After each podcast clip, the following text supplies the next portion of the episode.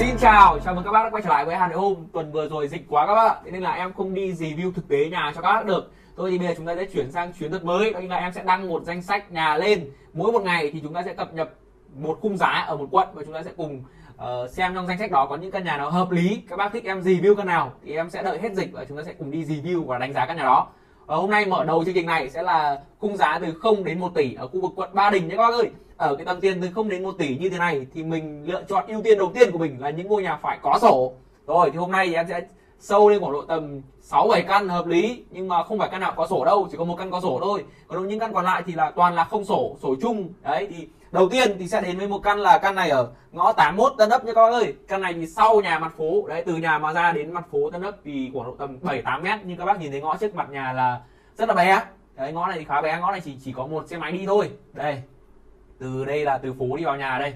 Lối này là bé lắm, bé mà tối nữa, bởi vì là riêng cái trường hợp ngõ bé ấy, thì kiểu gì nó cũng đi cùng với ngõ tối. Ở trên nó đua ra thì hết ánh nắng mặt trời làm sao mà thấy ngõ được nữa. Rồi đây là khu vực mặt tiền căn nhà nhé các bác ơi. Căn nhà này mặt tiền thì cũng được khoảng tầm 4 mét đấy, diện tích thì 12 mét, nhà 4 tầng các bác ạ. Đấy, 4 tầng. Đây là khu vực bên trong nhà này, trong nhà thì cũng khá là sạch sẽ. Nhà này chủ nhà đang giao giá là 550 các bác ạ. Tất nhiên là nhà này thì không có sổ rồi. Đấy, không có sổ thì tất nhiên là cái việc mà mình đi mua nhà mà không sổ thì mình phải kiểm tra kỹ là khu đấy có quy hoạch hay không, giấy tờ mua bán của nhà này là như thế nào, có đóng thuế đất hay không. Và riêng cái trường hợp mà nhà không sổ này, nếu mà các bác đã quyết định mua rồi thì mình cần phải mua và mình phải làm hợp đồng vi bằng. Đấy, có bên thừa phát lại họ làm chứng cho các bác nữa. Đây là khu vực ở trong nhà nhá.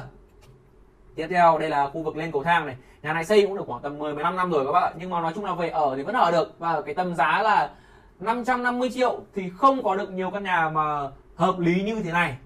Đây, đây là khu vực cầu thang nhé các bác.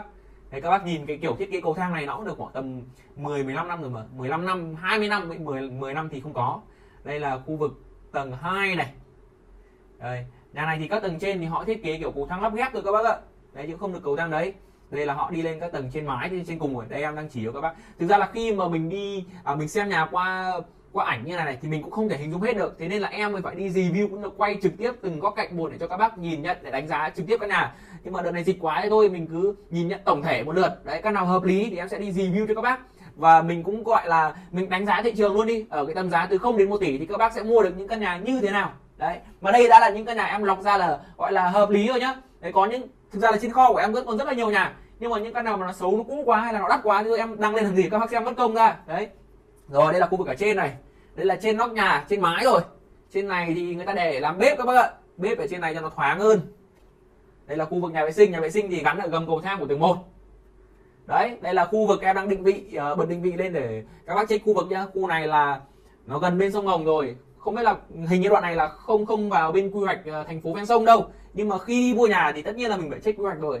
Tiền của mình bỏ ra mà mình mất một ít tiền để mình check quy hoạch cho nó an tâm. Cái thứ hai nữa là vấn đề mà nhà không sổ đấy. Nhưng căn nhà này thì còn gọi là bán gọi là hợp lý đấy. Có những người mà người ta ở gần khu vực đấy này, hay là người ta có tầm tài chính thấp mà người ta vẫn muốn mua nhà, người ta không thuê thì căn này theo em đánh giá là cũng gọi là được.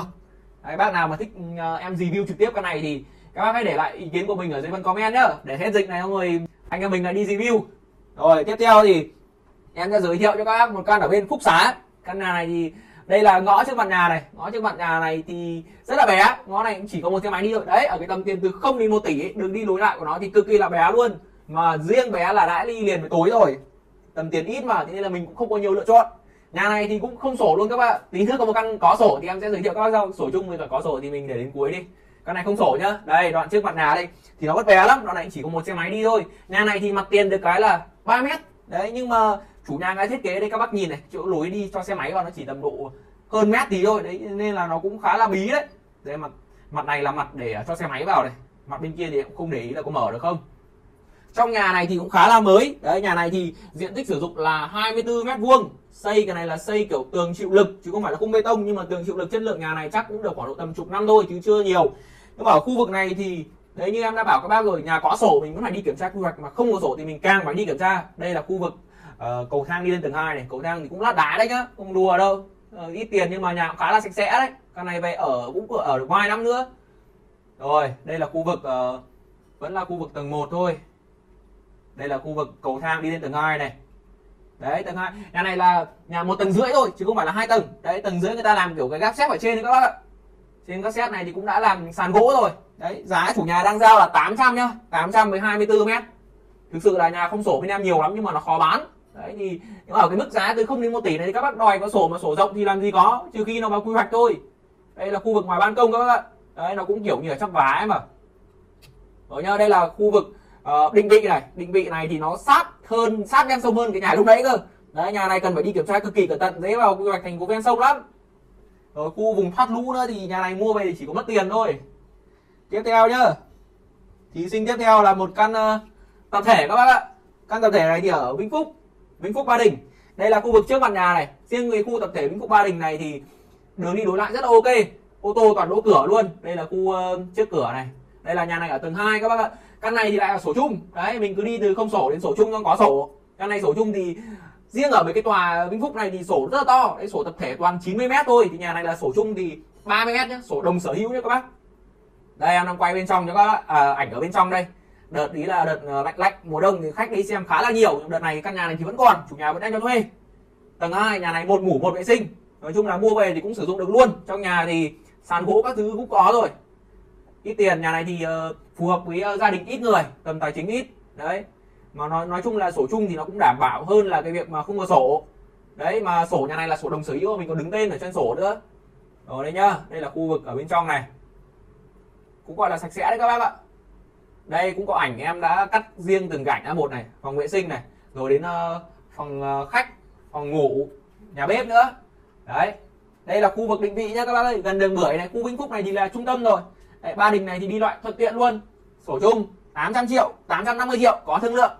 Rồi đấy, bác nào mà thích xem con này thì lại comment, xong rồi hết dịch thì anh em mình đi review. Tiếp theo nhá, tiếp theo căn này thì là ở Đội Cấn.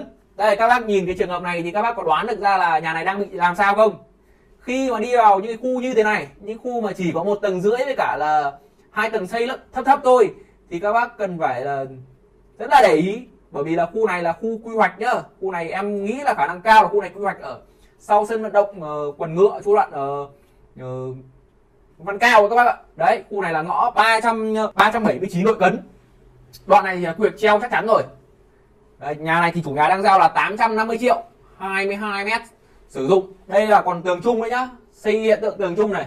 Trên chỗ phần lan can đua ra thì cũng chung nhau luôn. Đấy, xây kiểu một lô đấy. Đất này chắc là chỉ là đất có đóng thuế thôi. Nhà này thì cũng gọi là về ở thì cũng ở được, nhưng mà về pháp lý thì khả năng cao là quy hoạch rồi. Trong nhà thì cũng gọi là sạch sẽ đấy. Đấy, ông nào mà đi xem mà không nắm rõ về những khu vực nào mà dễ bị quy hoạch này. Cái thứ hai nữa là mà tin chủ nhà quá là bảo là nhà này khu này làm được sổ này thì xác định là khả năng là mất tiền đấy, bởi vì là chỗ này thường nhá, bây giờ các bạn đi xem ấy, ở trên Hà Nội rất là nhiều nhà nó bị quy hoạch, nhưng mà mình phải đánh giá xem cái quy hoạch ấy là nó có làm hay không. Đấy, bởi ví dụ như là những cái quy hoạch treo ở mặt phố là Đội Cấn này, Hoàng Hoa Thám này, hay là Thủy Khuê thì những quy hoạch ấy là khả năng cao là bỏ rồi. Đấy, bởi vì là bây giờ để mà làm những quy hoạch ấy thì tiền đền bù nó nhiều lắm và nó không khả thi như cái đợt mà người ta mới ra quy hoạch nữa. Nhưng mà ở những cái khu vực ví dụ như là gần sân vận động này, hay là những cái khu như cái quỹ đất mà nó còn người ta chỉ đền bù ít thôi. Đấy thì khu ý là kiểu gì thì kiểu người ta vẫn lấy để người ta xây dựng, hay là người ta có dự án về đấy thôi. Còn đâu riêng mấy cái kiểu như là cơ sở hạ tầng để làm đường này thì người ta còn phải là tính toán làm sao nó đền bù như nào cho nó hợp lý nhất. Còn đâu đây cái chỗ này các bác nhìn cơ sở hạ tầng đây nó chỉ có mấy cái nhà dân xây kiểu lụp xụp cấp 4 rồi 1 tầng 2 tầng như này thì đền bù nó quá đơn giản luôn. Đấy nha, cầu thang đi lên thì cũng gọi là ok đấy, nhà này rất là sạch sẽ. Ở cái tầm giá 850 triệu khu Đội Cấn như thế này thì không có nhà. Đấy, nó chỉ có nhà không sổ thôi. Bác nào mà hỏi của tầm 1 tỷ có sổ khu Ba Đình thì tí nữa em sẽ chỉ cho các bác một căn có sổ khu Ba Đình 1 tỷ. Căn này thì vẫn là không sổ. Đây là vị trí mà em bật định vị lên nhá. Rồi tiếp theo nữa là căn này thì ở Hoàng Hoa Thám các bác ạ. Căn này thì mình lại đến với kiểu nhà chung cư mini. Căn nhà này thì ngõ trước mặt nhà thoáng sáng. Đây các bác nhìn đoạn này thì 2 xe máy tránh nhau thoải mái luôn. Căn này thì em không quản trong nhà nữa các bác ơi. Nhưng mà em muốn đề cập đến vấn đề căn này, bởi vì là căn này thì là 9 hộ gia đình góp tiền vào chung để mua và xây lên cái chung cư mini này. Tên thì cũng gọi là đồng sở hữu đấy. Thì hôm nọ em cũng làm một video chia sẻ về nhà chung cư mini, thì có một số bác vào bảo em là chung cư mini mua mà sổ đồng sở hữu cũng được. Đúng là sổ đồng sở hữu hiện tại bây giờ các bác ở thì nó gọi là cũng được, bởi vì là mình có tên trên sổ mà. Nhưng mà riêng mà cái trường hợp mà các bác ở lâu dài mà đến khi mà nó xuống cấp rồi ấy, thì bây giờ sẽ giải quyết đền bù như thế nào, đấy, phương án xử lý xây dựng như thế nào. Đến bây giờ như những trường hợp là nhà tập thể kia, người ta có sổ riêng như thế kia, mà bây giờ nhà nước người ta còn chưa xây dựng được. Đấy, có những căn chung cư loại chung cư cũ này, tập thể cũ loại D rồi, những cái căn mà em đi review cho các bác đấy, nó sắp sập đến nơi rồi. Bây giờ dân người ta di cư, người ta phải chuyển đi hết rồi. Có một số, bởi vì cái luật nhà ở Việt Nam thì em không hiểu rõ năm nay luật mới nhất bây giờ này, thì phải là 100% người dân đồng ý cái việc mà đền bù cũng như là xây dựng.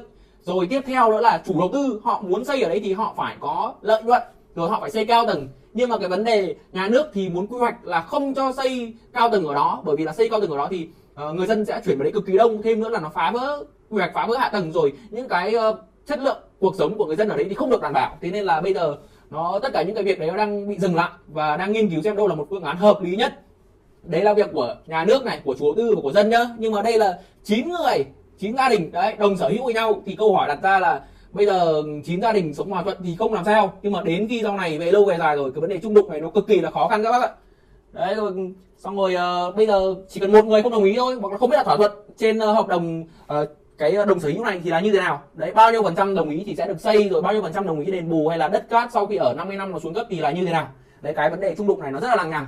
Tất nhiên là cái chung cư mini thì nó vẫn có cái ưu điểm của nó là thứ nhất là mới, vậy ở được luôn và ở vị trí trung tâm, tầm tiền thì lại ít rẻ, đấy phù hợp với rất là nhiều các tầng lớp, ví dụ như là sinh viên này hay là những cái người mà lao động thấp. Đấy, nhưng mà về yếu tố pháp lý thì nó lại không rõ ràng, đấy cái gì nó có cái giá của nó các bác ạ. Đấy nhá, vị trí thì em bật định vị cho các bác luôn này, Kim Mã luôn, Kim Mã này thì đi lại quá thuận tiện rồi, trung tâm rồi gì nữa. Đấy, căn này thì đang giao là 750 triệu một ngủ một vệ sinh, 33 mét sử dụng. Đấy, căn này thì em chưa có ảnh bên trong, khả năng là chung cư mini thì nó mới đẹp thôi. Đấy, thì bác nào mà có nhu cầu mua chung cư mini thì em sẽ giới thiệu cho các bác thêm một vài căn nữa thôi, chứ không phải có một mình căn này, bởi vì là chung cư mini thì bên em có nhiều lắm nhưng mà nó rất là khó bán. Em đã bảo các bác rồi mà, nó như kiểu là các bác mua nhà không sổ ấy. Vậy các bác mua thì dễ nhưng mà đến lúc các bác bán ấy, nó khó khăn vô cùng luôn. Mình có ít tiền thì một là mình đi thuê, hai là mình cố gắng mình tích góp, mình mua cái có sổ mình chuyển đổi cho nó dễ. Rồi thêm nữa nhá, thì bây giờ anh em mình sang một căn nữa là căn này ở Tân Ấp. Đây, thí sinh này là thí sinh cuối cùng và thí sinh này thì có sổ luôn. Đấy, trước mặt nhà thì hai xe máy chạy nhau các bác ạ. Đấy, hai xe máy chạy nhau, ngõ cũng gọi là thoáng và sáng. Nhà thì là nhà 1,5 tầng các bác nhá. Nhưng mà có sổ như thế này mình vẫn phải đi kiểm tra quy hoạch, dưới khu này thì nhiều quy hoạch lắm. Đây, xây kiểu lục sụp 1,5 tầng này thì mình phải lưu ý đấy. Rồi thêm nữa là tường này là có vấn đề tường chung rồi này, tường chỗ ống nước này khả năng cao là tường chung rồi các bác ạ. Sổ con này là đang là 14 m. Đấy, chủ nhà đang giao giá là 900 triệu.